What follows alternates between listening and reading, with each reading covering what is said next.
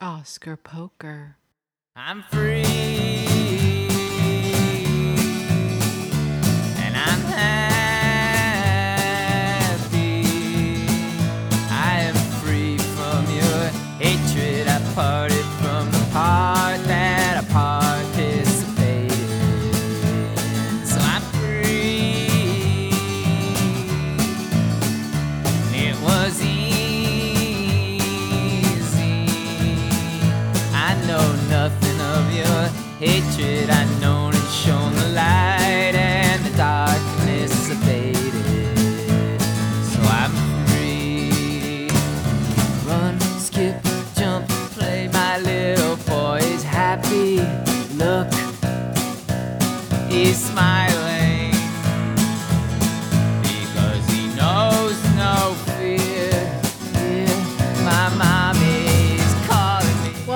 It's great to talk to you, Phil, because we Yeah. haven't spoken. Yes, spoken. it's great hearing your voice, Phil. Yeah. Yeah. it's great to be back. It really is. It's Yeah. like old times. The only thing that's changed is Phil got married. that's right. And I, and I can't wait for the people on Jeff's site to make fun of me again. I, I've, i there was a hole inside of me, and that needs to be filled again. So. oh no. Well, Jeff and I aren't married, and we've well, Jeff has been married. I've never been married, so you've got one up on us, I'd say. All right. Um, all right, so let's start with The Martian, my, f- my the most enjoyable film I've seen this year. Definitely. And why, again, if I just interject, I'm totally into it, but why are we talking about The Martian exactly? Because it's number one for two weeks in a row, and I'd like to know from Phil if you think that it's just marketing or do you think it's good word of mouth. I feel like it's word of mouth. I keep telling everybody to go see it. Right. No, it, it's definitely word of mouth. I mean, right right now the thing's up to two hundred twenty-seven point eight million dollars globally. Um, I don't know if it's going to get to Gravity level because that was just massive, but How it high very was well that could. again? 500 Gravity was like seven fifteen, I want to say. Wow. Yeah, seven sixteen. So that's a pretty high bar to hit. Um, Jeff with the typing. I know, not- Jeff. You gonna got to say- Oh, stop with that. It's like think that really going loud pounding on the keyboards. It's not just typing; it's pounding. Sorry. Um, yeah, it wouldn't be a podcast without without us slapping Jeff's wrist and, and I saying just stop I didn't realize. I didn't hear. I don't hear a thing out of my excellent headphones. I'm sorry. But no, it's all good. Um, but yeah, no, I mean it, it's definitely word of mouth, Sasha. It- it- you know, because it's it's just a satisfying movie, and um, you know, it's just gonna stay steady over the next couple of weeks. I mean, Bridge of Spies next week may might take a tiny chunk out of it, but Mm. not really. I mean, it's it's got crazy momentum. It does, and it's also a cinema score, which seems like it's harder these days for Oscar movies to get those. Like they happen a lot with mainstream movies that are aimed at certain audiences, but um, I'm always looking at cinema score now because uh, you know Argo was an A and King's Speech was an A, and it's not like it's the number one reason why a movie can win, but it certainly doesn't hurt. Uh, it shows you know an overall crowd pleaser. Even a movie like The Martian, which is bogged down in hardcore science. I'm actually reading the book right now, which is even more sciency than the movie. Yeah, But yeah. Uh, yeah, the book is really specific, and and um, so you're you're drawing in, I think, and you know more than me about this, but I imagine you're drawing in like lots of different people from a lot of different groups to see this. And uh, You are, yeah, absolutely. And I mean, it, it proves the the notion that if you if you have a very effective ending, it almost doesn't matter what came before it. I mean, yeah, a lot of people are probably lost by the science in in the movie, and they and they stripped it down even from the book. I didn't even get, I didn't even want to finish the book because I, I watched the movie and then tried to read the book, and I said, "Wow, what's the point of this?" Yeah. Um, but that ending is just is great, and everybody leaves the thea- theater in a good mood, and it's an easy movie to recommend.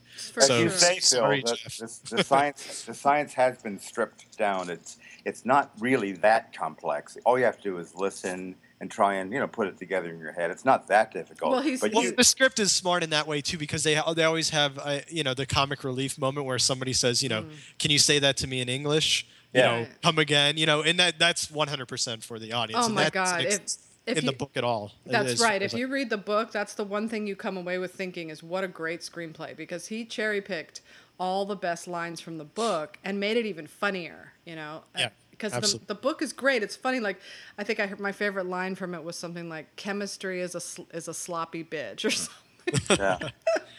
I don't know if that's in the movie. I can't remember. But, um, you, but you sound like kids who are just delighting at how much fun your your your your toys are. It's or your your your your backyard is. This is so much fun. Let's let's play wiffle ball. But you know what? Every once in a while, a movie comes along that is fun, and I don't get to see a lot of them. Honestly, I don't. Usually, a movie takes a lot of work, and I praise those movies. Beasts of No Nation is my favorite film of the year, but you know, when a movie like this comes along that is just pure pleasure and you're really rooting for the hero and it's got a great cast of, you know, diverse cast and a woman's a captain of a ship and and it just is fun and the music is great. I mean it, you know, it's you you know what I'm talking about though. This no, is, I'm uh, talking about old Hollywood movies that I used to see when I was a kid that made me want to fall in love with the movies and want to keep yeah. going back. And that's what The Martian reminds me of. It's just an old-fashioned good big studio entertaining film and I would not have a problem with it if it won Best Picture at it's all. trying to make wow. it, um, trying to make us all feel that you know there is a possibility, uh, uh, there is a, there is cooperation, there is a, there is uh, you know, people that are that are uh, trying to, to do the right thing and the smart thing. It's all kind of up. You know, it's an up experience. It is, but and, also and you should read Anthony Lane's review in the New Yorker, which is great because it draws a parallel between. I read that actually. Yeah, it's really good. It draws a parallel between Ripley in Alien and um, yeah. Watney and in this movie, and, and it's sort of praising Ridley Scott for being his age and a- being able to make such a successful uh-huh. breezy uh-huh. film like he did, you know. And he's never won Best Director. Gladiator won Best Picture, but he. oh, that's won. a really good point. Yeah, yeah, I didn't even think of that. There, there could be a really Brother. strong, you know, let's give Ridley Scott his mm-hmm. his due for for a movie like this. I could I could it's, see that, especially looking at uh, Alfonso Cuarón winning right. for Gravity. I mean, what what's you know, definitely. I mean, this it's is every. not going to happen, fellas. It's not going. I'm just saying it, it could happen. He's directed Blade Runner and Alien, and he's never he's been nominated. Just because he's at the end of his career and he has done some superb work since the late 70s, starting, starting with the, the Duelist. Yeah, because the Academy never gives a career award out ever. That's right. They never do, especially Ridley Scott. Yes, they do. Of course they do. I know. But I'm being sarcastic, Jeff. I'm this, shooting. But, uh, but yeah, I, I, know. But what I'm just saying is that this is not uh, a movie that has real gravitas. It's an entertainment package. It's, it's very smartly done but it's meant to entertain and have a give us a good time. But it's not really about loneliness or the horror of being stranded on a planet. It's always up. You know, it just keeps yeah, telling but you. sometimes those kind of movies do win. I'm not saying it's going to win. I'm saying it has a chance to to win because it's it's um it's entertaining and you have to remember that Academy members have a week or so over the holidays to pick the movies. And this is like between Christmas and New Year's. They're sitting there with their families in Aspen or wherever it is, uh-huh. and they've got a pile of DVDs. Now, are they going to want to put on a movie that bums everybody out, or is everybody sitting people, there going to go, "I want to watch The Martian"? May I may I just interject an observation? I, I was friendly with an actress who's been in the academy for some time, and she's very much like the people you just described. She studiously avoids seeing anything or immersing herself in any of the supposedly award worthy films. And then she waits until the very end of the year to kind of binge watch everything mm-hmm. on the screeners. And, and this is, I mean, could you be any more, uh, any less uh, uh, of a devotee, any less Catholic in your approach to movies than to avoid them all year and only wait because it's like homework. You have to do it. Well, it's sure. Monday morning what a what a dilettante attitude. Well, this it is, is, but you have to deal. I mean, you wonder why feel good movies keep winning. It's a miracle. Twelve Years a Slave won, considering that is that they have. I mean, when they pick the winners, it's a little bit different, but for the nominees, they're entertaining their whole family. I know because I've sat there over Holly, holiday seasons with a pile of screeners, and I've had a whole bunch of different uh, different people wanting to watch a movie. And what movie am I going to pick out of the pile that I know everybody's going to enjoy? Well, I'm going to pick a movie like The Martian. I'm going to say, hey, you guys, you got to watch this. And I know everybody in the room is going to watch it and like it. Yeah. Well, and I think, I mean, just from a financial perspective, I feel like we're due for a, a more popular Best Picture winner. I mean, you look at the recent winners, and they're not, they weren't huge hits. You know, it was very right. kind of Hollywood being insulated, and, and especially with Birdman. I mean, I don't think there's been a more um, insulated pick for Best Picture in a, in a long time than that. Yeah, so I agree. I think uh, the, the, the Academy needs to open it up this year, and it, it, if at the very least, The Martian needs to be nominated because last year the crop of nominees it wasn't a very commercially successful bunch. I mean, they didn't let Gone Girl in.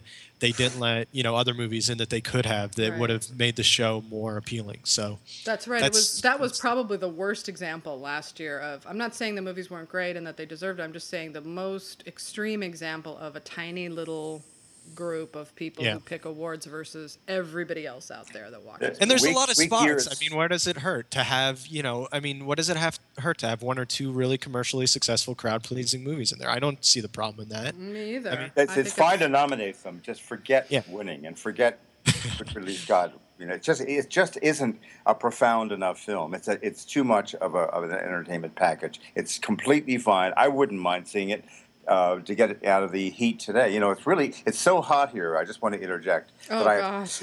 that I have two plants, one of which is very hardy and is, you know, and it, it literally wilted from, it's almost half dead because of Oh. the, it got blasted by the heat so much. I took both of them inside and I'm spraying them. I mean, they're like saying, thank you, thank you. My God, it's awful out there. I know, and you're in West Hollywood where it's usually cooler. I'm always in the valley and it's always hot, but yeah, it's been miserable. Um, so I think High that, 90s, right?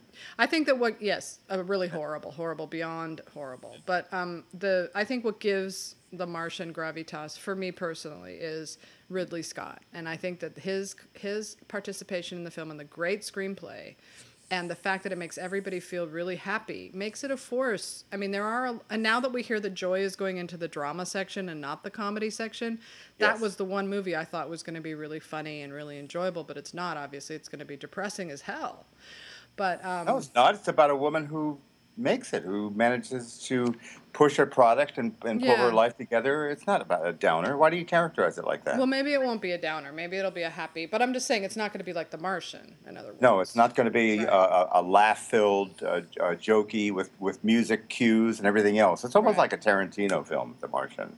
Right. You know, Well, what I mean, about? it's very topical. It's winking at the audience, constantly saying, "We're we're you're, we're cool, guys. You know, don't worry, everything's going to be fine. We've got you know Jeff Daniels and and Chewie. Uh, just, we're working. They're going to figure it out. Don't worry about it. You know, you know what? You can't. It pop- just you can't. The thing about The Martian is it just worked.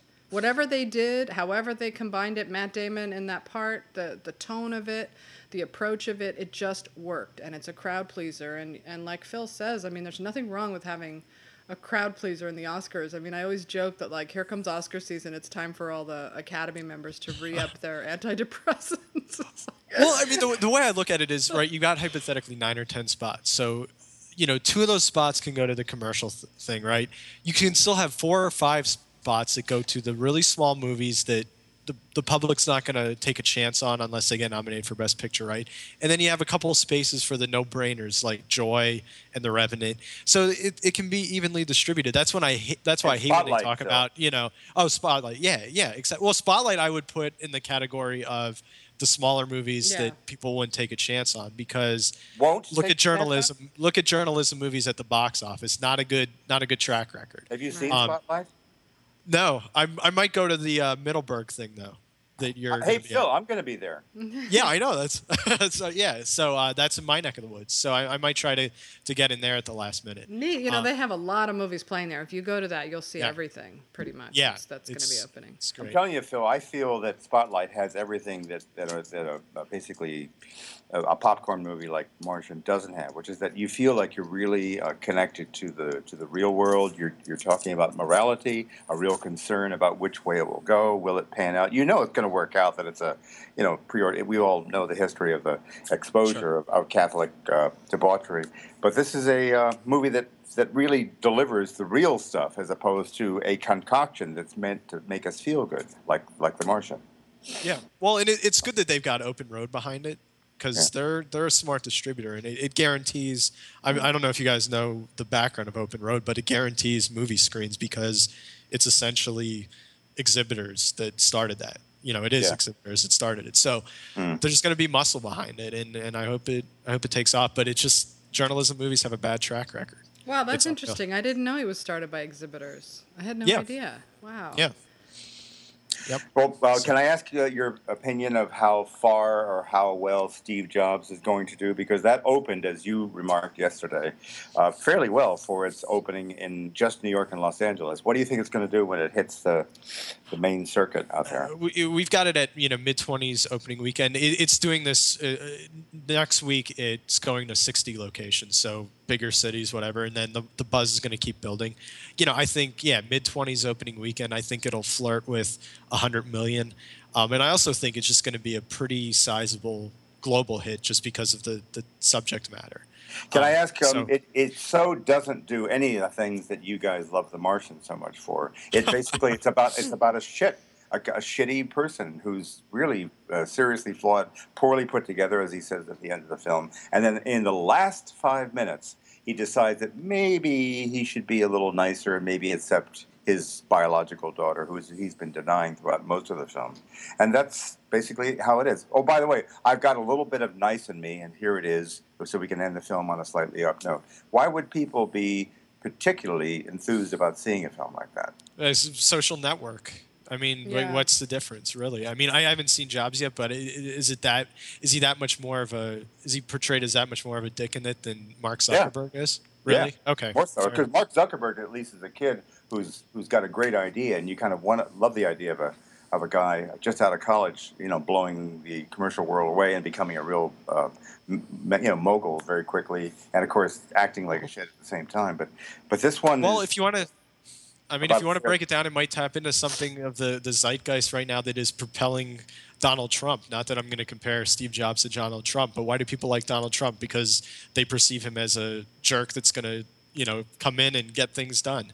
Mm-hmm. So Right. I wouldn't be surprised if you know Steve Jobs hits that same nerve with with people. It's And- also so popular. Like I was watching the Alex Gid- uh, Gibney documentary about Steve Jobs, and, and all the the public support for him when he was going through cancer and when he died, and everybody who uses an iPhone and everybody who uses an iPad. Like he might not be a hero, like a beloved god among us three, but to a lot of people out there, he is, and they admire him and and want to follow him and want to be him. And the thing about the Sorkin film is it, it yes, it paints him as an asshole, but it's so like surreal the movie. It's not like a direct telling of just what an asshole he was. And if you want to find out, you can watch the Gibney documentary, the horrible, horrible things he did in that movie. But um, You know what my favorite moment in the Gibney doc, and I'll let you go back to your point, when a guy's behind him taking video of, of Jobs, he, he liked to only buy new Mercedes that did, so he wouldn't have to Yeah, have license plates.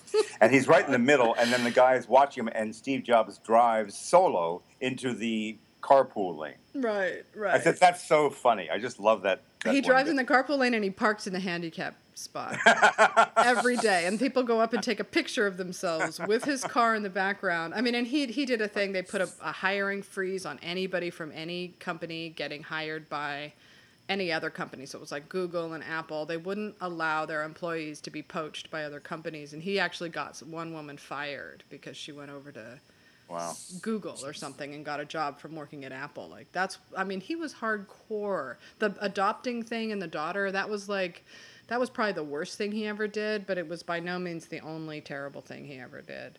But at the same time, he's, you know, one of the great American entrepreneurs and enjoyed and laughed more at the Gibney. Not that I'm supposed to laugh at the Thornton uh, version, but I laughed and had a good time at the Gibney because it's so amusing that this guy was such a dick. But it was it was funny that, that he, you know, just pushed through and and, be, and and nothing really stopped him from being who he was. And and he was ended up as almost as he really was like when he died it was like the death of Lady Diana. It was like the, almost the death of JFK it was like people were genuinely heartbroken. And I think that's probably tell me what you think Phil a lot of why people went this weekend. They just feel this kinship this uh, t- closeness with him Well, you know, maybe, but I mean, this weekend you're dealing with you know people in New York L- and L.A., so they they know a little bit more of the story, I would bet, than just your average person who uses the iPhone and just thinks Steve Jobs was a genius and went on stage and made really cool speeches, and that's all they know. So I think what gets people talking about a movie like this is the very things that you guys just mentioned, the fact that he was kind of a dick, and a lot of people don't really know that. And that's the kind of thing you walk out of the movie and saying, "Wow, you know, I, ca- I didn't know that about Steve Jobs. I just thought he was a brilliant, you know, tech entrepreneur." So right. it's it's definitely going to have people buzzing, and and I think the Michael Fassbender performance is something that you know people want to see. And I mean, wh- I mean, where are you guys ranking that right now on the the best? I got to tell you, I didn't enjoy uh, hanging with him that much. Uh, I didn't. There's, there's. It, it's actually can be very interesting when someone is portraying someone who's not uh, maybe admirable in, in terms of his human qualities, but he, he or she has uh, a fascinating, charismatic uh, quality. You just want to, you just like them anyway, despite there being. I didn't particularly like him. I didn't like his uh, his his uh, personality, his manner. I didn't find uh, anything extra about the fact that he was just very relentless and very kind of one note, and and and and he didn't have. There wasn't a lot of depth to the guy that, that I felt. But it's interesting uh, in that I thought he was totally fascinating when I read the, the, the script. So I got to say that I don't think that Fassbender's uh, performance was that galvanizing. Nice. Yeah, I feel sort of the opposite. I, I when I first saw it in Telluride, I have to admit I was tired and I was sort of losing it for the last act, and so I didn't catch the last act the first time I saw it. And I thought, yeah, okay, that was fine and everything and good, but I know I have to see it again. And so when I saw it again, I think the third act for me, and I know a lot of men don't agree with this. It's probably a woman thing, more more or less. That uh, you know, when he does, it does sort of come to be about him and his daughter and that relationship. It um, it humanizes him more, and it makes it him a more interesting character. And more than that, you start to really feel sad that that that he was dying, and that this movie is sort of about a guy who was dying. But at the same time, I think the whole the overriding thing about Steve Jobs that people either know or should know is that it's 100% Aaron Sorkin's thing. It's it's all his writing, totally his rhythm as a writer, um, celebrating him more than it does even Steve Jobs and Fassbender or any of them. It's all about Aaron Sorkin. So how much you like the movie is going to depend on how much you like his writing, you know, I think. It, it's a, very well made, and I, and I love the aggressive uh, uh, concept of not telling a traditional story, but just restricting the entire thing to three key presentations of three products in 84, 88, and 98. I thought that was, I, I love a movie that commits that kind of radical uh, approach.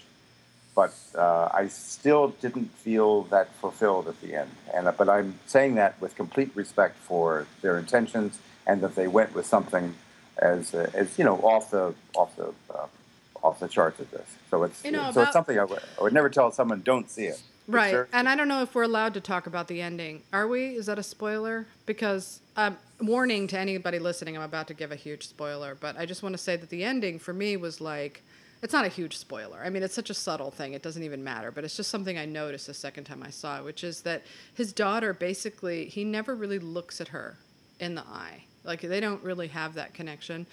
And the thing about a guy like Steve Jobs, or any person that's like, you know, high octane, type A, exceptional people, and there, there, you know, there are people like that in the world that you come across. And when they turn their focus on you, and they're just looking right at you. Like that is such a powerful thing to feel, and that to me is what that last mm-hmm. shot was about. And that's why the second time through, I just thought, wow, that really. Uh-huh. I mean, that was Danny Boyle. That was definitely Danny Boyle. That moment. That that is all him. The music and the the crowd and everything. And so. Yeah, I walked away the second time thinking, and the person that I saw it with did not like the movie at all. Hated it, every second Okay. of it, and is a huge Aaron Sorkin fan, by the way. So, um, but I loved it. You know, I have to say, after second viewing, it's it definitely won me over. So what do you think about Pan, Phil? That that is a movie that, that's not doing too. As I re, uh, no, I didn't even re, uh, look at it that closely, but I seem to remember something about it not doing too well this weekend or underperforming. What do you think um, about all that whole thing? Because nobody seems to like it on the critical side, but they, I guess the thought was that you know the families would would naturally go to it. Can you give us a rundown on what you understand is the situation? Yeah, I mean, there, there were a couple things that, that went against it. Um, as crazy as this is to say, but the Adam Sandler animated movie was a massive hit, Hotel Transylvania 2. And, you know, um, so they can't kill Adam Sandler yet as long as he's in cartoon form. Right. Um, Right. and, That you know, when you have something like that that f- families flock to and then another family movie right on top of it, it becomes a little difficult. Uh, Mm. But, you know, with any reboot, you run the risk of, you know, are your core fans going to be in tune with this new version, right? And Mhm. you look at the numbers this weekend, and it's a resounding no. You know, it's people just aren't into it, and it's it's kind of Joe Wright with a big you know canvas, and Yeah. he he tried to have his own vision in there, and it just didn't fly commercially. So, in, in that respect, I guess it's kind of unfortunate because he's a good good filmmaker, and I would like to have seen him, you know, have some big studio clout. But I don't know what's going to happen after this in, in terms of what he'll be capable of getting made and, and whatever. You know, the, the irony is that I think that he was probably told in the wake of uh, what I felt was a really the really brilliant Anna Karenina, which which basically uh, um, set the entire film in a sense inside a, a theater, inside a proscenium arch, with occasional uh, moments when the film would go outside the theater and go to the country or side of it. But basically, it was a wonderfully uh, creative. Uh, and, and he was uh, told that that didn't fly. And You got to make something commercial. So so go broad, make something that'll make money, and everything will be balanced out. So that's probably why he chose to do this. I'm guessing.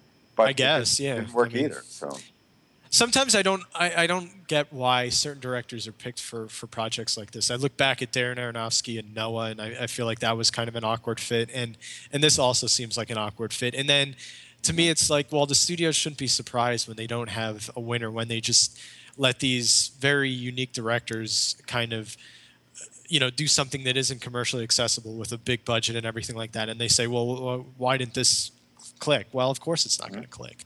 So mm-hmm. And then but you have other cases where you know you look at what happened with Christopher Nolan or other people where they get to the, they get the call to the major leagues and they're just off and running you know so What about the walk? Didn't you want to talk about that too? Oh Yeah. yeah, we could go through that quick. Yeah, I, I, I mean, you know, the ending's great and everything like that, but I think people are just confused about what that movie was. I think if you didn't see the right. documentary, um, you know, you didn't, you just kind of were clueless about it. it's and, about and what's to be confused about. It's about the guy who walked across uh, on a wire between the two World Trade Center towers. That's it. What's the where's the where's the Yeah, but most people don't know that story. I Hmm. mean, and certainly not a lot of Joseph Gordon-Levitt fans. I mean, that documentary. What year did that come out? That was like 2008. You know, that's Uh, correct. Yes, and Yeah, it won the so that- Oscar. remember, won the Oscar. Yeah, what? That's that's seven years ago. I mean, to us, it's still like we know it instantly, right? But Mm-hmm. your average, you know, uh, moviegoer might not know that, or it, they might have seen the documentary and said, "Well, the documentary was great. I don't feel like I need to see that." And Time and again in this conversation, we we say the same thing, which is that we people who pay some attention to movies as much as we can, we live on a certain planet. I call it planet uh, Neptune, and then the regular folks who you know pay to see movies when they feel like going out they live in the planet uranus and they don't do they don't know anything and they're submental and they're and they're uh, well, no, I mean that's that's being dismissive, Jeff. I mean, let, let's do a science experiment where for for eight months of the year, uh, from let's say from May through to December 31st, right? We take you off screening lists. Okay, you're not seeing anything unless you're paying for it. Okay, what are you going to go see? What are you going to pick? do i do i Are you going to to see? In this scenario am i a person who who enjoys movies or am i a Yeah, you sports could you could be the, the same. You could be the same person you are now. Okay, Then I can go know? online and I can read all, all I want. I can read about things. And believe me, the stupidest person in the world ha- can at least discern that this is a movie about a daredevil who, in a glorious moment, did one of those great, you know, human spirit moments where he walked between the two World Trade Center towers in '74, and he did it uh, in an outlaw fashion, and uh, and yet it was a great moment for you know for his achievement, and it made everybody feel good. It's you know it's like The Martian in a sense, and people completely. You're saying now they don't know a thing about it. It doesn't register at all, and they're quote unquote confused about what it could be about. Now, what does that say Well- about the mentality of people out there? And well it's it's that that's not all of it let's let's back it up a little bit too that you know um, we, we spoke about this the other day where you've got these three spectacle movies out right at the same time everest the martian the walk it's Right. bad placement it the, the three movies like that should not be hitting at the s- same time you spread You're those about movies out and everest and the walk are going to be much more successful i don't think they would have been massive hits by any means but they certainly wouldn't have disappointed the way they have and, and especially the walk the walk is going to be one of the that's the biggest one of the biggest bombs of the year Oh God! sure. Well, you know what about Yeah. the walk that we're not really talking about is the negative aspect of it, which I, saw, I think I saw on your site, Jeff, maybe somewhere I saw where or on Twitter or something where someone was saying that maybe people were just freaked out by the images of the, the towers. Maybe they were, you know, sad. Maybe that made them feel weird on the heels of 9/11. Maybe it just was too much baggage. It didn't look like a fun movie to them. Um, maybe I'm just saying. Maybe. Yeah, Um, I, think if the submental people out there probably do have that negative association. Well, I don't But think you can have it both. life involves a certain engagement. But you know have what, though, Jeff? You- you- about things. you You're can't have it about both ways. Two-year-olds are going. "Wah, I don't like the look of those towers. No, that's not true. that's not true. You got you can't have it both ways. You can't be Hollywood and say we're going to completely or the Oscars rather, not Hollywood. We're going to completely forget about all of you hardworking people who buy tickets to movies every dutifully every weekend because we don't think that we don't respect you, we don't like you, we don't want to deal with you. So we're just going to make movies that appeal to a very small group of people and they're going to win a bunch of statues and we're going to feel happy because we won Oscars. Well, then you can't turn around and say, you know, now we expect all those people to be Gotcha. interested in our movies. We are only here on this planet for 80 years or 85 or 75 years or 90 years.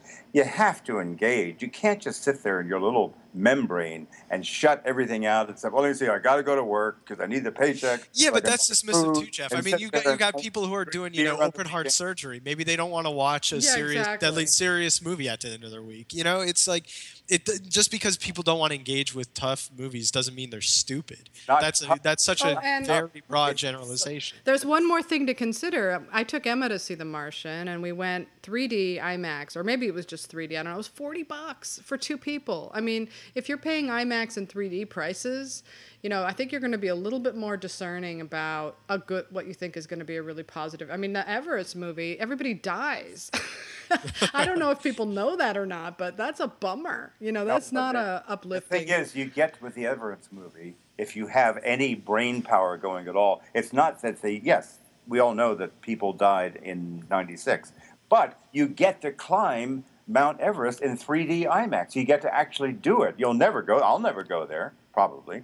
And, Oh know, yeah, but probably- think about a family of five. How much that's going to cost them to go to a movie? Let's I say a completely understand that. That is true. That is a very expensive proposition. I get it. But yeah, I mean, with Everest, I mean, I'm just as mystified as you are, Jeff, in a sense, because I, I th- we thought that was going to be much bigger because of it. I think it's a great movie, and I also thought it had, you know, when I saw it at a screening, they combined the media with, you know, loyal customers of Regal and everything like that, and those people really liked it, and I said, wow, this this plays, but it just.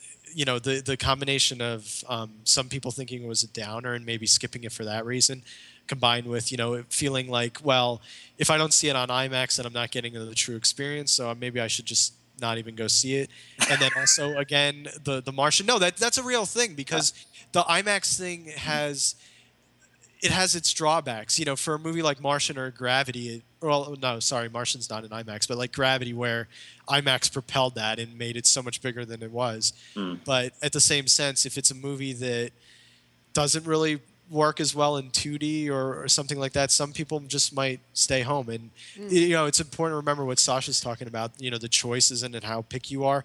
I mean, the national average is still four times a year that people go to the movies, and you have to really think about that in terms of well, what choices are they going to make? And Right. two of those or three of those might come during the summer. You know, so it's it's it, it's a tricky balance. And I tell you, you- they're all going to come out to see The Martian because people are going to keep telling them to go see it. Like, and they know that it's a good movie, so you've got a good recommendation from people you know that you're not going to be wasting your hard-earned money on a movie. I couldn't believe it, forty dollars for two people. That was so expensive. That's expensive. a lot of money. I agree.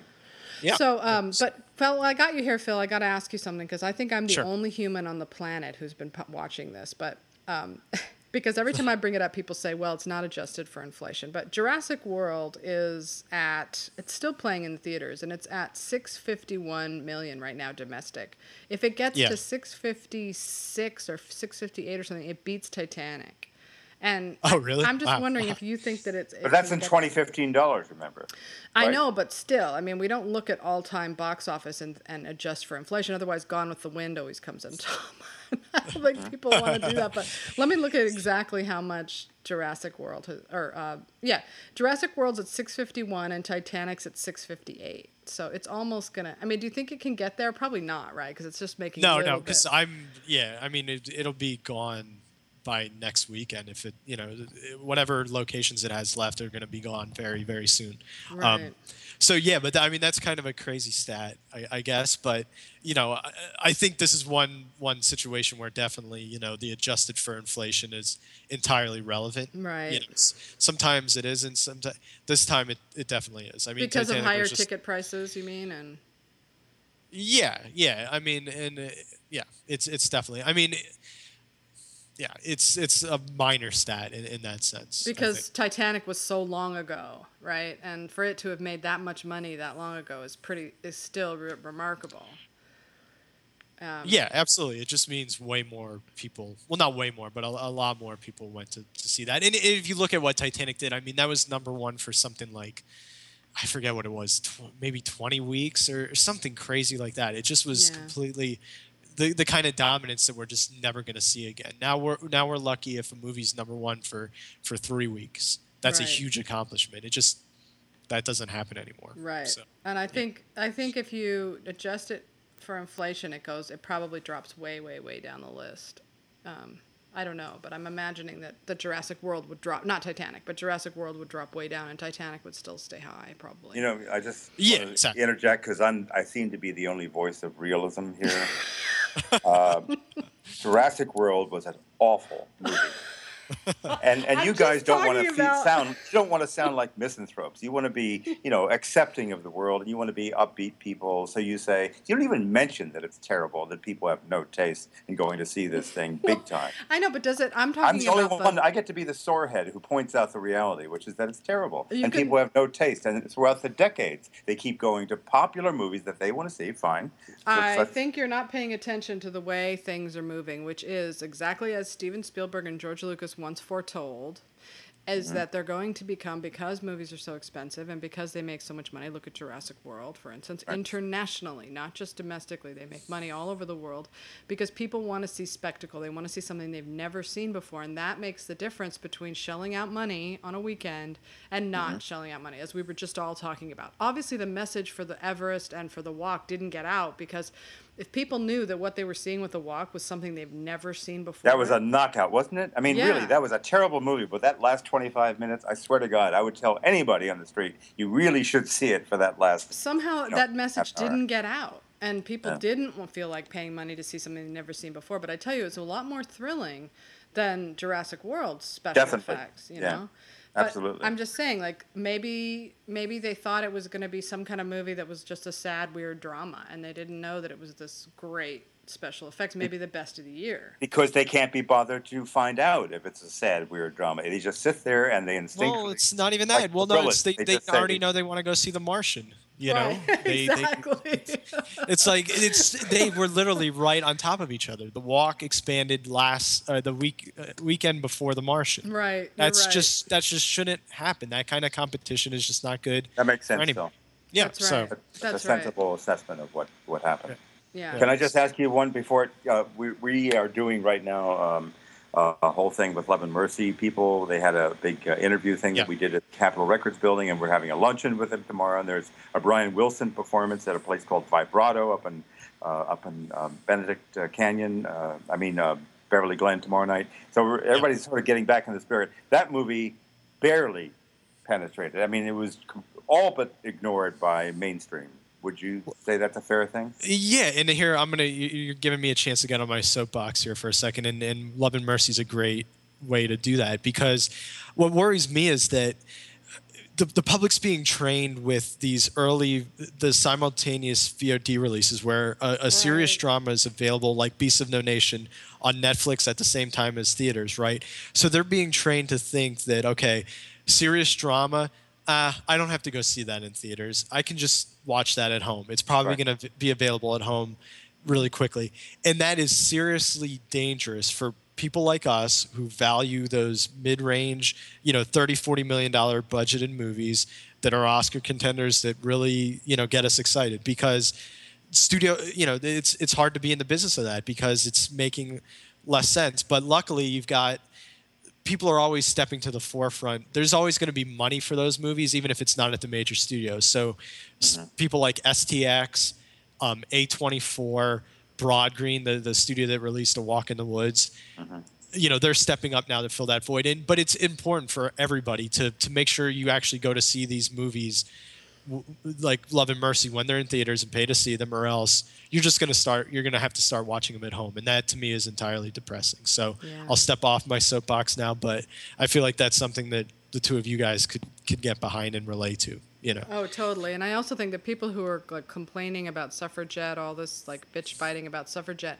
I thought, you know, all these people that are complaining, they better have bought a ticket to a movie that they do support, like last week or the week before. If they if they're not out there putting their money to support movies like Uh-huh. Beyond the Lights, for instance, that had a you know a great black female lead, it was a really good movie, but it only made 14 million. So you know you uh-huh. gotta you gotta just stop tearing things down and try to help build things up. If You have to pay. I mean, money talks. Wh- Whatever you pay for at the box office, that's what you're going to keep seeing more of. And they keep giving these superhero movies and these effects-driven movies because that's what people are paying to see.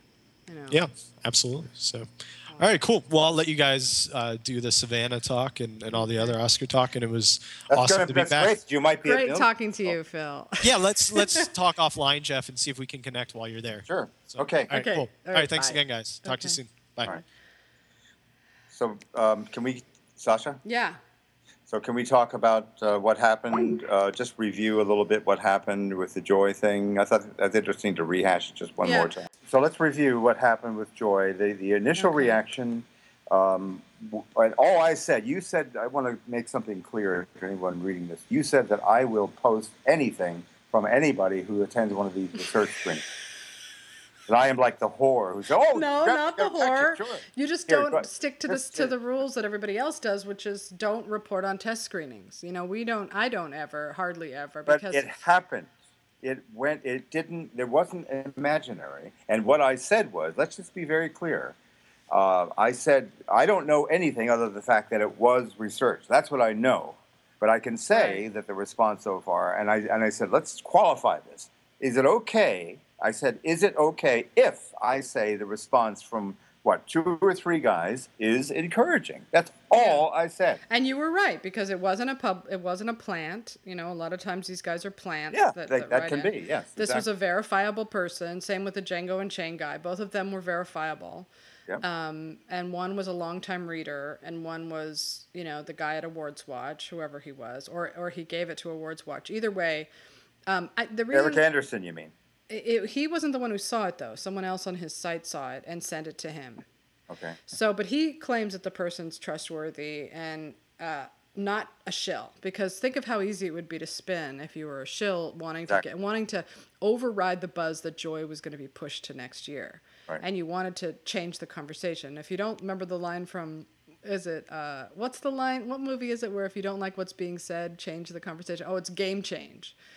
If you don't like what's being said, change the conversation. So you can't undo what they're saying about you, but you could make them talk about something else. So it could have been a shill like situation, but it wasn't because it was it was verifiable. Um, Right. So just in general, I'm saying that that stuff doesn't get sent to people like Anne Thompson or Kris Tapley or me because they, know we won't post it. But what I mean is they have an open door with you and they and you will post it. You know, I, like even if it was verifiable to me, I probably wouldn't have posted it just because I sort of never post on those things. I just have gotten in the habit of it from old school. But in this I case, I think I sufficiently qualified it by saying three people obviously does not a community or a consensus make, but it happened and there seems to be some real excitement. Seems Yeah. to be some real excitement. That's all I said. I But agree other, with that. other people also chimed in in that thread and said, I saw it. I thought it was actually pretty good. I didn't think it was as great as those guys, but I thought it was pretty good. And then somebody else said, Well, I'm not a big, uh, a friend of mine saw it, and he, he's not a big David O. Russell fan. He didn't like it that much. You know, so it, it's, it's, you know, clearly it connected, It, but brought, it's not. it, it definitely uh, brought up a good conversation. I wish I had read all those comments. But see, that's what I'm thinking, and this is the problem with overhyping a movie. And it's not our job to manage hype or expectations, it's the publicist's job. And, you know, like Chris was saying, if they're letting this kind of stuff happen, and they're letting people see movies that are going to then blab, you know, and it's going to become a story where they can't control it anymore, that uh, inflates expectations. And people walk into a movie like Joy, wh- whereas they had no expectations before, and they're thinking, oh, it's just going to be a David O. Russell movie with Jennifer Lawrence. Now they're thinking, this is what people are saying is going to win Best Picture. I don't think it's that good. Now, now remember now the context. You're not delivering the context to people who have not been following this. Only days, uh, very few days before. When was the Jane Fonda thing? Was that last weekend or the weekend before? I can't remember now. Me either. I'm sorry. I think it was last weekend, wasn't it? Last Saturday. I think it was last weekend. Yes, yes, it was a one week ago. Correct. and and everybody, uh, Mr. Feinberg, Mr. Tapley, Mr. Hammond, they were all everybody was kicking things around yeah, about about uh, is it true what we're hearing that Joy might not even open? That can't be the case. I mean, they're they've got it down there for a is 20th Century Fox. It's David O. Russell. He they've been saying forever on in trailers that it's going to be at the end of the year. It's a Christmas release, right? Uh, concurrent, which is interesting, by the way, when you think about it. 20th Century Fox has. Uh, has The Revenant and Joy, and what's the third I one they have? know. The Martian. The Martian. They've got three big movies, you know, all uh, that are going to be likely, probably, who knows. I uh, know. you And when was the last time that happened for Fox? Like it hasn't, it hasn't happened. And and we know the Revenant is going to be in there. We know Joy is going to be in there. And the Martian, I think, is the surprise one. Like I don't. I think it's still questionable. People aren't really sure it's going to actually go or not. I think it. Anne Thompson thinks it will. I think it will. Katey Rich thinks it could win and win Best Picture. I think it'll be nominated. I'll give you that. But it's not going to win. It, it just can't. It depends on what it's up against, but I agree that it's a long shot for a comedy to win Best Picture. I mean, the last See, one. you just called it a comedy. I wouldn't necessarily call it that. I would say it was flavored or peppered or seasoned with topical humor to make people relax and have a good time with it. But it's not a comedy. It has jokes. I think in it will be classified as a comedy at the Golden Globes, and I Yeah, think I, it will, I agree. Yeah, Yes. Yeah. So uh, we'll see about that. But anyway, Joy is now qualified as drama at the Golden Yeah. Globes. That means that it's got to go up against The Revenant.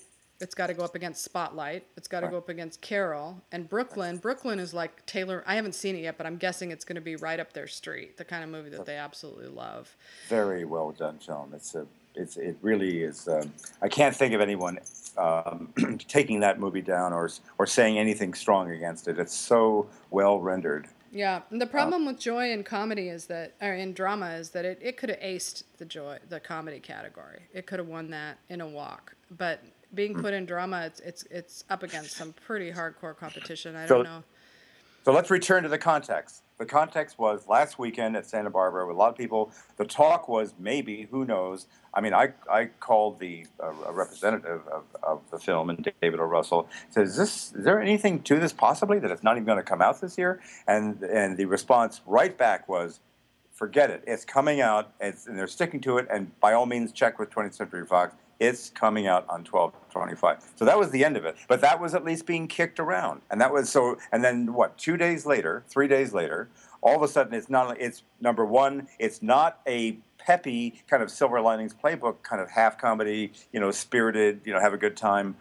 But it's, but it's a heavier, darker piece about struggle and having to, you know, uh, you know, pers- per- you know keep keep going with uh, with kids and you know you're the you're the only breadwinner and you're trying to get this product uh, out there on the market and it's tough. Um, you know it so it was number number one it's a it's a drama more much more of a drama than anything with with humor. And number two it, it's really good in the view of some very few uh, number of people uh, but it's supposed to be really good. So that was quite a turnabout for a movie that might not come out to might be you know might be a, a major. Oh, so Oscar it makes you wonder, like, was someone trying to sabotage the movie? Was it was it being was that sort of a, a rumor that they were trying to get out that maybe the movie was in trouble or there was something wrong with it? Uh, I know that the Oscar game is a dirty game, and I know that the publicists are incredibly ferocious, and that they're you know because their their, their money depends on what gets nominated, and so they will fight. And uh, I just wonder if if that's what what where that came from, because as far as I know, they were all systems go because I signed an RFP with with them for Joy, and so I knew it was coming out. Why would they do that if they didn't know that the Right. movie was coming out? And that was a long time, a while ago. right. So I'm just wondering where that rumor came from. I'd love to know where it came from and who said it. You know, um, I'm, I guarantee it was somebody with. Um, uh, if there's any way that they can pass along the notion that something might not come out, that doesn't mean anything because if it's going to come out, it's going to come out. So just spreading a rumor that it might not come out gets people thinking, well, maybe there's Yeah, something a little wrong with it. Maybe it's not as good as it should be or could be. And then they see it, and it is what it is. So it doesn't really hurt it for people to say that. I don't know why anybody thinks there's that some kind of, um, uh, you know, some kind of uh, rumor that's going to it hurt. just i mean it again it just makes people start to think question is there something wrong with it so Yeah. that, that question who knows but um, instead of it's a robust it's ready to go and remember it already had rumors of them fighting on set and stuff like that but Which Jennifer Lawrence uh, very quickly said, you know, shut that stuff down. You know, we we're just, you know, we're creatively, uh, um, you know, abrasion is part of the process. Yeah, we sure. argue, we we chew things out, and then we go on and, and we make it work. You know? I can just hear them talking to each other in a funny way, like the way you know, like Jennifer, what do you know, the way she would talk back to him, and someone would misinterpret that as them fighting, and it's not them fighting; it's just the banter between them, you know. Right. But um, but I think just to be a, a gross feminist for a minute, but I think it would be really cool to to have a woman, a film starring a woman, win Best Picture. That would be the first time since 2002 when Chicago won that a film driven by a female character actually won. So I'm I'm in Joy's corner, and I hope that it does well. You know, Mm-hmm. Yep. Uh, and I and I hope it does too. And I think that um, uh, I, I, it seems like it's more like the fighter is what it sounds like. You know, the fighter Right. wasn't comedic at all. That was that was about struggle also. So if it's on that level, it'll be great. oh God, I hated that movie so much. Why? Why did you hate I it? just I thought that the acting was overboard and melodramatic. I hated the sisters, and I couldn't stand. I, there's nothing about that movie that I liked. But Quentin Tarantino made a point of saying that the sisters are what made it genuine. That they were not Yeah. that attractive.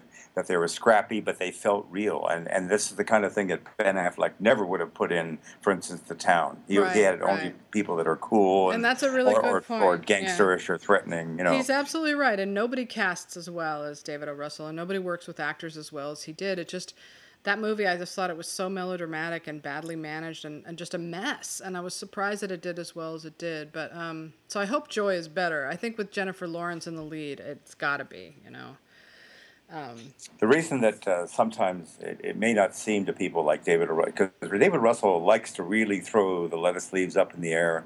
He's got a he, he isn't a lockdown Hitchcockian type of director. He really does like to find the moment in the midst of the chaos. I think Mm. uh, that's I think a mark of a really great director who's willing to, you know. Take new ideas, or, or, or go with a certain mood, or recut something at the last minute. So I think that's probably you know yeah, just he's he's, the way a, he's like, you know. John Cassavetes like in that way. You know, he's Yeah. ja- he's jazz as a director. He's jazz, and I'm definitely someone who likes more Beethoven-y kind of directing. You know, where it's everything is meticulous and planned out. Because I like to dig down into movies and find deeper meaning in all of the scenes. And and when a movie's sloppy like that and it's just anything goes, I can understand why certain people. I, I can understand why people love those movies. Hmm. But to me, I like a more pinned down plot um, with deliberate, you know, uh, deliberation, like a Fincher movie, for instance, and hmm. even Sorkin's movie, which seems all over the place, but is very meticulous, and every Yes. line is considered. Hmm. So yeah, I think that uh, I think that it's an interesting launch for Joy, this whole thing, and I don't hmm. think that it's good for. You know, Erik and I definitely depart. We should have him on the podcast, by the way. He wants to come on our podcast. We should invite him on. Let's do it. Let's do it. Um, anytime you're ready, he'll be ready. He just would Sure. love to do it. But um, he can talk about joy. But he, He doesn't I, sound like that crazy guy to me. Oh I- no, he's funny. He's great, but the, the, we have a very different approach to the Oscars, which is that he, you know, he was thinking Les Mis was going to win every Oscar. I think that he likes to. It He did? Did he say that over and over? Yeah, sure. Oh, wow. After seeing it? Because that's crazy. No, no, That- not after seeing it. Oh. But um, but the thing is, is I think that for him, he doesn't see it as you know. He and Kris Tapley actually both agree on this. They don't see anything that gets done in our world as affecting the Oscar race at all. Like he doesn't think that if we lift the hype and and make things.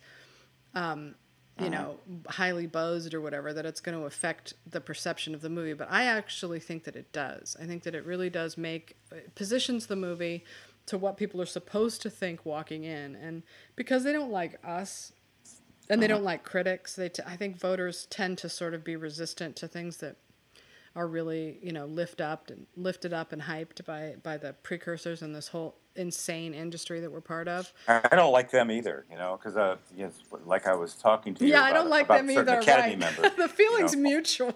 all that all that great buzz for Spotlight and Telluride and and and and then you, and then it comes back here and they show it at that screening where you which you attended that Lisa Taback arranged, and you said that like people weren't asking that many questions, and they're kind of slumping in their seats, and they're kind of a low energy crowd. I hate people that are low energy. You- You're going to get in, involved and engaged, and like you know, let us know what you're feeling. Open up your pores. You know, be a Right. human being. Don't just sit there and say, "Uh, "It's all right." Uh, you know, it Well, didn't and do you're- it for me. Right, you're just dealing with so much baggage with Academy members because they're all people who worked in the industry. So you're dealing with who they're friends with, who who you know didn't give them a job, who they're resentful of, you know, who they like, who they want to sleep with. Like it's uh-huh. all that stuff. Like the last thing Academy members are are film lovers. You know what I mean? Like they're not there because they love movies. They're there because they work in the industry and they got into the Academy. But that doesn't necessarily mean that they're that they're in love with films. You know, all of them in every category and every brand. I'm sure some of them are. I'm sure the directors, maybe some of the actors, some of the writers. But you know, It's most like of it's like you're you're a priest. Do you are you there? Are you in part of the join the cloth because you feel a profound uh, connection with the eternal, with with the scheme, with God, with mathematics, science. You feel something profound coming Right. between yourself, and yet you just.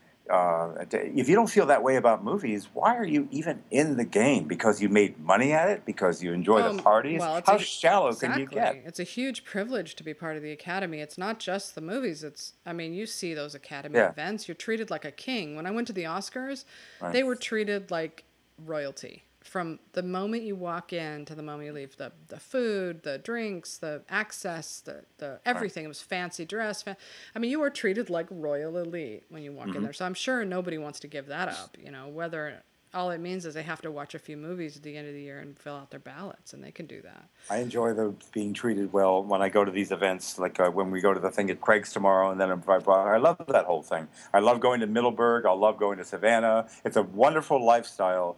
Uh, but the, the core of it is all I'm saying. The reason you got into it, and I've gotten into it, is because of the love and the spirituality and the transportation. And if you don't feel that, as, as a lot of people clearly, they're very marginal about that. They just don't seem to feel it or get it. They're not engaged. You know. Yeah, and therein lies the conflict of being an Oscar blogger. I could just hear the people on your site going, "Oh, poor me, poor you, have to be an Oscar blogger." But it's true. It's like it's just frustrating if you're somebody who really cares about rewarding the best film of the year. Like if if that's what you're thinking that the Oscars are, you're going to be beating your head against the wall every year because that's not what it's about, and you know it. You know it.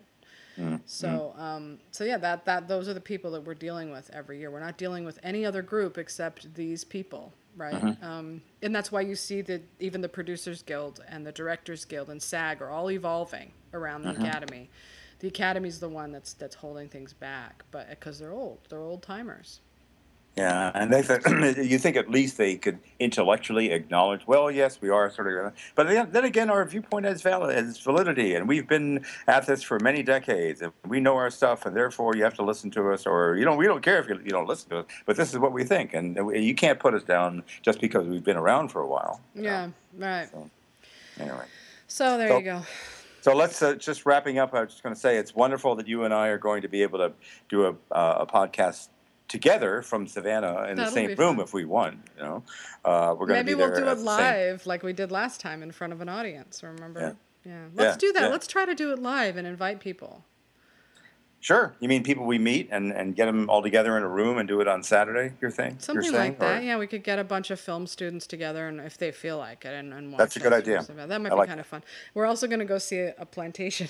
I want to rent a car and go Mm-hmm. drive out and see a Georgia plantation. So I hope we. I'm toying with the idea of just renting a car for the whole time. You know, to avoid the whole shuttle situation. Because last time I went, I had to wait forever to get their shuttle. Shuttle, shuttle to where? There's nothing to shuttle to. It's just the the SCAD theater is right down the street from. No, from the, hotel. airport. From the airport to the SCAD. Like we had to wait. I had to wait like four hours or something for the for the um You did really? yeah for the SCAD people to come and pick us up and take us back to the hotel. Something like that. It was a long wait, Oh. as I recall. But so I was toying with it, but.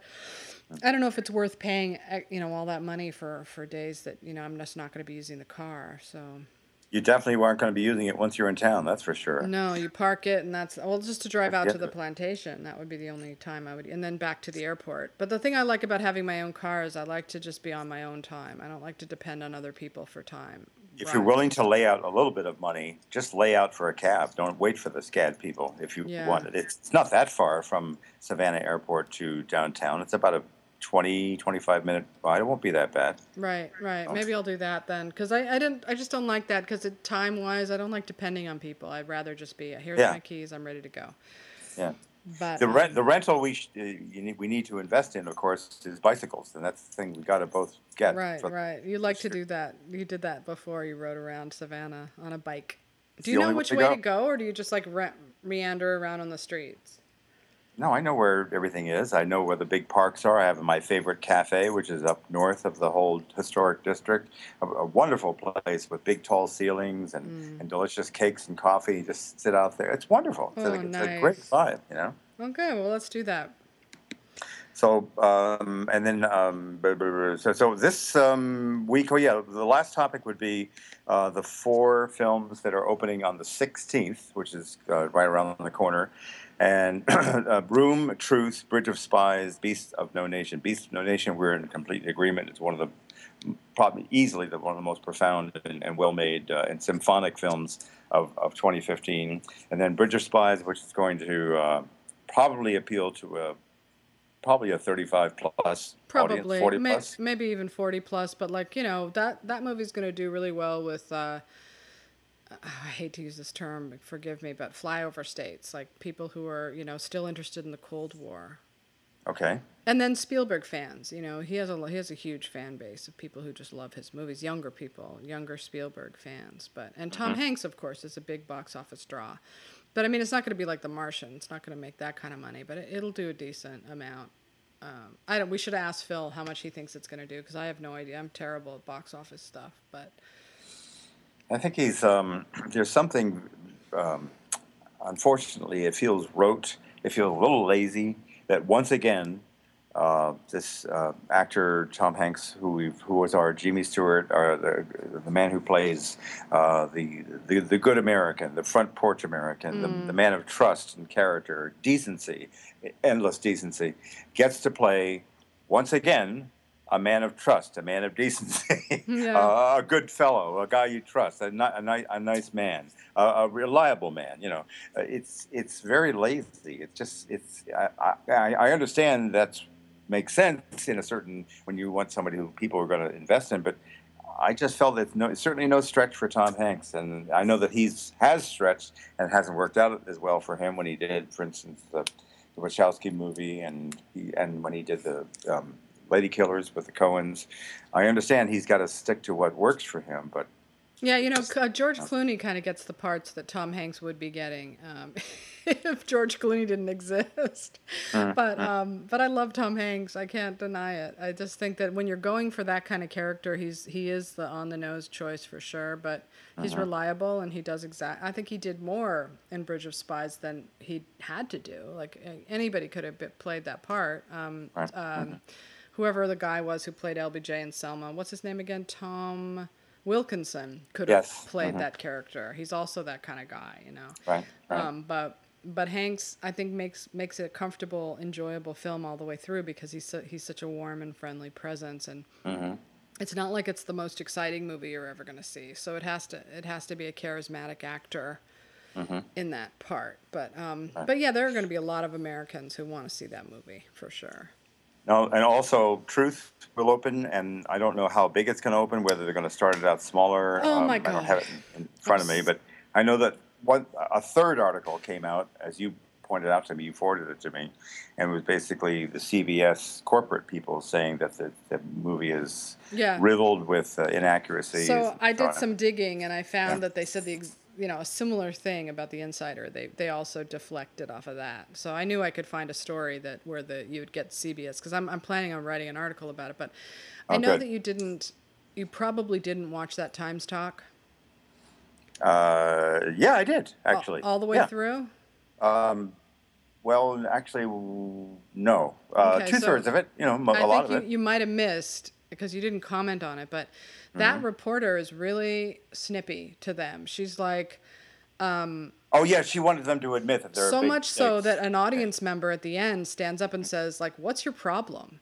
And she says she says back you know she says back like she's like well i was just watching the movie and you know these reporters let this thing happen and and that does mess with the story. That does mess with the truth. And Mm-hmm. and and the woman said well don't don't you even consider the fact that there was like a corporation behind this doesn't that even bother you and and I, I can't remember what her response was, but the mm-hmm. audience like laughs uncomfortably, and she looks out at them like, "Why are they laughing like that?" Because obviously she didn't realize that the audience wasn't with her.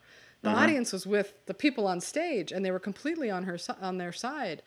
And so she was just kind of. It was a really weird, awkward moment. I've never really seen a Q and A reporter like go after the people on stage as much as she did to them, and that's what I'm going to write about. Like, I it was pretty pretty crazy to see that. Like she definitely was not going to give them an inch. She obviously believed 100%. She was a Marlow Stern and a Scott Feinberg. Yeah, yeah. She For- said, these, these, "This is not fair. These guys have to be condemned. We cannot embrace a movie." Mm-hmm. We're not which- even going to consider the possibility that that story, the, the Bush story, was a bigger story. Like, we're not even, because we're journalists and we're insulted and we don't want to be. And it's the same year, the same newspaper, the New York Times, had one of the biggest journalistic blunders that I've ever seen in the newspaper, which is the Hillary Clinton story that they completely flubbed, that they completely got wrong. And I don't know how you act like that when you write for a paper that made such a huge mistake. And you're going to talk about how mistakes never get made. You're talking about a New York Times report that said that the FBI was looking into Criminal possible activity. legal problems with her email No, account. they said criminal activity, and they were 100% wrong. And they were played by a by a Republican um, Mm-hmm, strategist. So they had to apologize and retract, and they were written about by every other outlet saying, "How could the New York Times, you know, have made such a huge mistake?" Right. And on the heels of that, she's going to come after these guys and say, "You know, yeah, you can't make mistakes like that." Well, Mm-hmm. I know, but obviously mistakes happen. She also got the um, all the president's men thing wrong because she said that they didn't make any mistakes, and then Dan Rather has to correct her later on and say, but you know, her Did he correct her about the Haldeman thing? Did Yeah. Mm-hmm. he bring that up? he does, and in fact, Okay. it looks like they're reading your site because I know they're not reading my site, but they're probably reading your site because they talk about all the things that you and I have talked about, about Ben Bradlee sticking by the um, his his writers, where Mm-hmm. Right, the CBS right. people completely caved and didn't stand by their writers and didn't Mm-hmm. say we might have made a mistake. And and Mary Mapes says, and Dan Rather says. That the, the documents were only a tiny part of the evidence. They weren't all the evidence that they had. It's just that people were focusing on the documents and nothing else in the Mm-hmm. story, you know. Right, right. So- Well, that, uh, now I'm going to go back and lo- read the. You so you're saying this happens within the last what ten minutes or fifteen yeah, minutes? it's during the Q and A, and you can watch the reporter's face. She just looks humiliated because that woman Mm. takes her to task. She could tell what I could tell, which was I was thinking, what the Mm. fuck is this lady's problem? Like I've never Mm-hmm. seen, and you know, people might make the argument, well, she's actually a real journalist. She's not there doing a puff piece. But you know what? You don't do Mm-hmm. those Times talks to be a uh, a real journalist. The, Mm. Times talks are like I mean David Carr used to do them. You know they're they're like Elvis Mitchell interviewing. You know they're they're not meant to be you know uh, hardcore attacks at the people that they're. Yeah. it's so- supposed to be a little love fest, and It is, but I mean you can't come down on her for that for being a quote unquote real journalist. But the thing was, was I think she was wrong. Okay. And so did the audience, clearly. You know, and, and Cate Blanchett jumps in afterwards and says, See, there's the conversation. Like she's trying to like help the, the awkward situation. but because it was, it was so it's so palpably awkward that moment, you know. But So, the, and also on the 16th, uh, Room has its moment of truth, uh, which I probably I, I am I am anticipating, given uh, the reaction to it in Toronto, given that woman allegedly, uh, to go by the word of my academy friend, uh, weeping in the in the lobby after after seeing some of it. Um, this is going to either uh, in, you know ignite a lot of emotion on the parts of certain audience members. It's going to have a certain reaction that's going to be definitely noticeable, or it's going to be who knows? But I don't know how big it's opening. Again, I, I should have done my homework, but I haven't. But I'm guessing it's not going to open too big. it's A24. It's going to uh, open. I don't know exactly, but we're going to have some sense of how, how it's playing. Yeah, they're going to need awards buzz for that movie because that's going to be even people at the festival didn't want to see it because they thought it was just going to be about Yeah, confinement and being locked in, locked. So around. it's going to need some word of mouth. It's going to need awards buzz. It's not going to be a big moneymaker, I don't think. At, at first, it will be. If they open it small, it'll be like Steve Jobs. It'll get the you know the New York and L.A. people excited, and then it's going to take a while for it to build. And but eventually, I think it will. Uh-huh. Um, it'll build up enough to be certainly a contender, and they'll make their money back. But um, Right. Okay. but I wanted to tell you, and I, I keep every time you bring up Room and that crying scene, I always mean to tell you this, and I always forget. When I watched Spotlight, I was watching it on Telluride, and there was an old man sitting next to me, and I had this long conversation with them about suffragette. We were talking about that, and they were saying how they liked it, but that they thought that it, you know, it needed something more at the end or whatever. And that guy at the end of Spotlight burst into hysterical sobs, and he sat there and he cried for like ten minutes, and he his wife had to finally help him out of the theater. Like, I just thought, wow. I mean, so for some people, Spotlight is going to be incredibly moving like that. It, it depends. Because there's a moral current. It's really we, we there really is uh, a feeling of morality very palpably throughout that film, Yeah. without anybody pointing to it or saying we're being moral or this is the moral. It's it's it's there.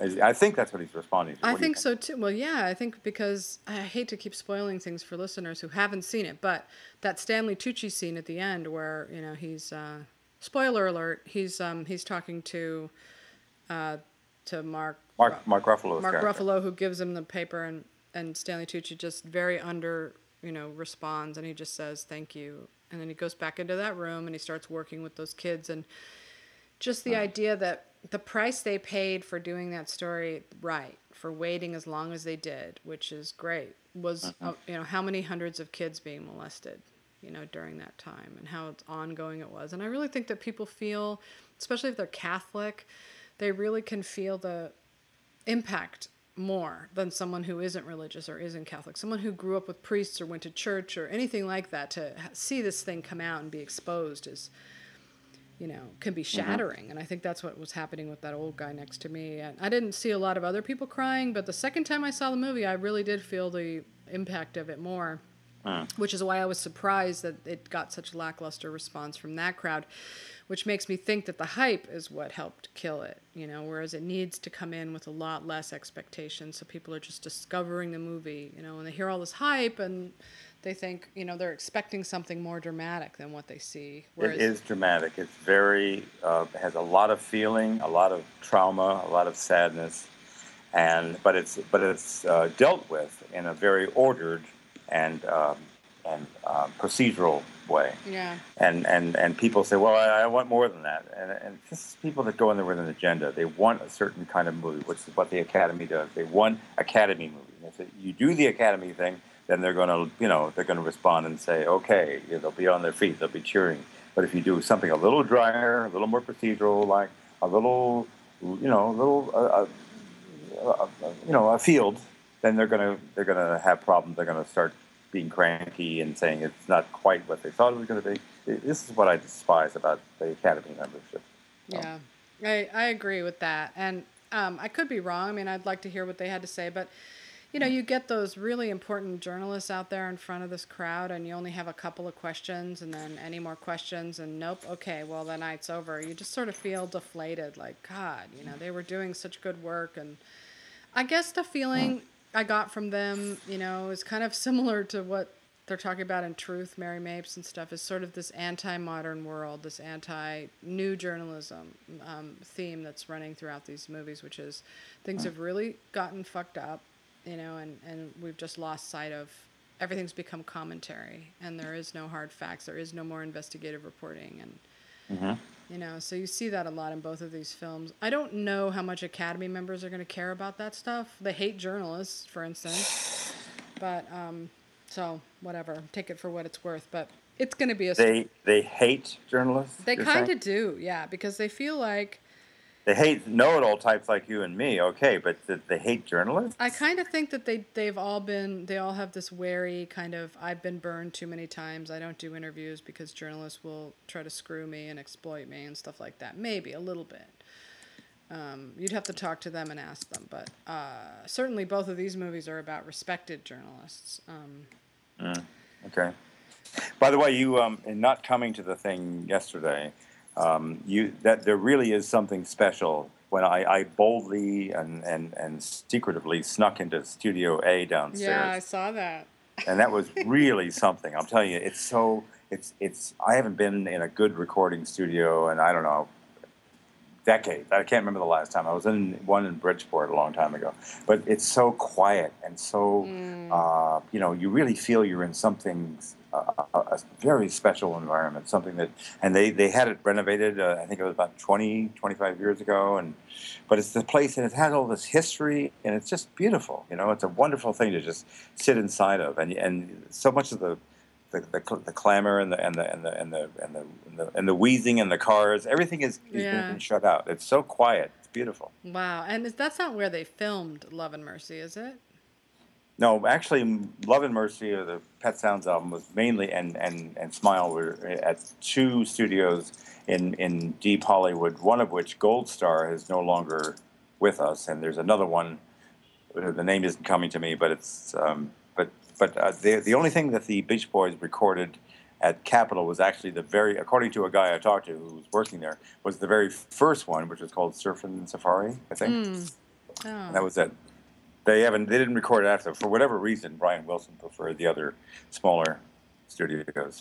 Well, I'm rooting for them, and I hope they get in. I think they both will. I think Paul Dano is a sure bet for supporting, and um, I think he could even win in that category. I know it seems like a long shot right now, but I feel like his performance is moving enough and sympathetic enough, and, and a, actually a lead performance that he could pro- he could possibly win supporting if he keeps working it like he is. I mean, he, you Right. know, you have to do what Jared Leto did during Dallas Buyers Club. Like you have to be out everywhere, and that sucks. A lot of people don't want to do that, but you know, Dano might. I don't know. We'll see. Anyway, so let's uh, let's let's ease it up. We we did a nice one. We, we we found some real energy here. Phil was good, and uh, think I think I'm actually proud of what we did today. Yeah, as me a- too. As opposed to what was it, two three weeks ago when we didn't have it. Sometimes the the spirit is with you, and sometimes it is not. That's but today's true. good. okay, good. All right, you have a good Sunday. Okay, you too. All right, bye. Bye.